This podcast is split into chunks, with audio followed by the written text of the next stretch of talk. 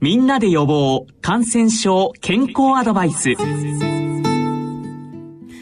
本日からこれまでの感染症に関する情報に加えて専門医による予防医学の観点からの健康情報アドバイスなどをお送りしてまいります。シリーズ肝臓疾患の1回目。お話は国立長崎医療センター病院長で長崎大学大学院教授の八橋博先生です。八橋先生肝臓についてその特徴機能など説明をいただけますか？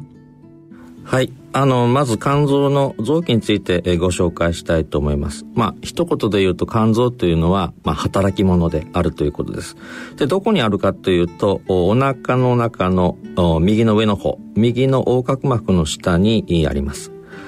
それと大きさはですねフットボールぐらいで、えー、重さは1キロから1.5キロということで人間の臓器の中では最も大きな臓器だというふうに言われています。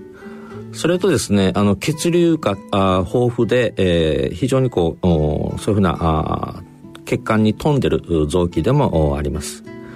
それで肝臓がどんな働きをしているかということなんですが大きく4つの働きをしています。一つは代謝というふうなことでえー、いろいろなあ栄養物を作る。えーと、食べたものは胃を通して、えー、腸を介してですね、えーと、肝臓の方に、えー、栄養物があ流れていきます。で、えー、肝臓ではあそこで、えー、タンパクを作ったりいろんなあ体にとって必要なものを作ってくれるというふうな、まあ、工場のような働きをしています。もう一つはですね、えっ、ー、と、ブドウ糖糖を、あのある程度一定に保つように、肝臓が調節しているということで、えー、まあ、エネルギーを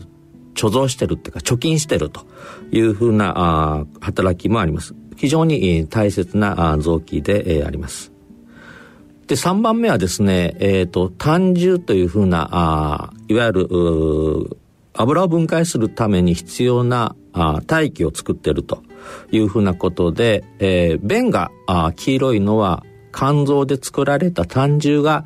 腸に排泄されて、えー、便が黄色くなるということですので、えー、この胆汁が出なくなるとですね、えー、白い便が出るというふうなことになりますので、まあ、便の色が黄色いっていうのは、あ肝臓がきちっと働いて胆汁が出てる。で、その胆汁があ油物を分解するのに必要だというふうなあことであります。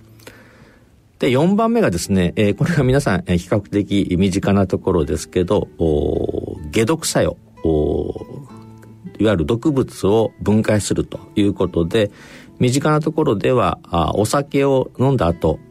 肝臓があお酒を分解してですね、えー、まあ、適切に代謝するというふうなこともありますし、あとあの、アンモニアというふうな、あ体にとって悪い物質があるんですが、そのアンモニアも肝臓の中で、代謝されているというふうなことですので、このような働きがしていると。あともう一つ細かなことを言うとですね、えっ、ー、と、免疫反応ということで、免疫作用ですね。え、ー、と、体の中に入ってきたあ腸内細菌とかあそういうことが悪さをしないように肝臓が見張ってるというふうな働きもあります。ですので、えー、肝臓がの働きが弱ってくるとこのような工場の働きが弱ってきますのでタンパクが作られなくなったりあと血糖の異常が出たり、えー、ですねあとやはり横断というふうなことで、えー、そういうような毒物がちゃんと代謝されないというふうな症状が出たりするということであります。えっと、なかなか沈黙の臓器で、えー、症状が出にくい。まあ、肝臓は7割ぐらいダメージを受けても、あまり症状が出ないと言われてるんですが、肝臓の症状が出た時は、かなり病気が進行しているというふうに考えていいかと思います。えっ、と、黙っている臓器なんですけど、やはり肝臓が叫び、叫び始めるとですね、かなり肝臓は弱ってるというふうなことですので、えー、まあ、症状が出る前にですね、検査をしていただきたいなというふうに思います。まあ、そういう意味で、肝臓っていうのはそういう働きをしている臓器だということを理解いただきたいというふうに思います。みんなで予防感染症健康アドバイス。お話は国立長崎医療センター病院長で長崎大学大学院教授の八橋博先生でした。